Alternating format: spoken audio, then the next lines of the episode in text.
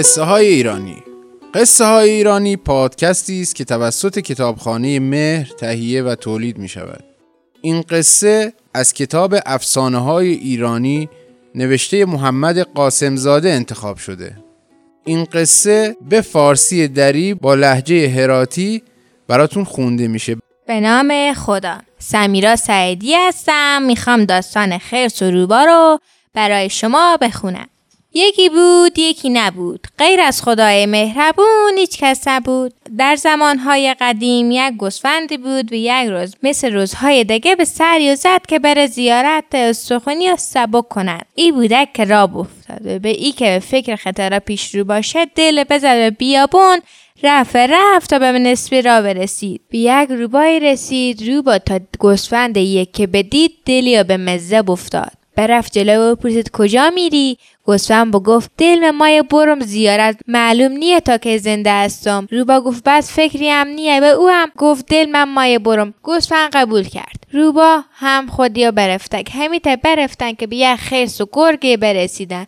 ای دوتا هم وقتی بدیدن اینا یک کسن خود خود خود گفتن اینا کجا میرن؟ خب دیگه سر شما بیشتر به درد نمیارم. ای دوتا هم خود گوسفند رو برفتن. خیرس و گرگ پیش خود خود گفتن شاید به تیرا یک از این دوتا نصیبی نشد خوبه میته که می‌رفتن شو شد خرس و روبا و گرگ نقشه کشیدن و گوسفند بیچاره بینوا بزدم بکشم از سه تا برختم به سلش گوسفند به دل خوروا کردن. بیچاره گوسفند ما سگ بره زیارت ولی سه طور زیارت کردن.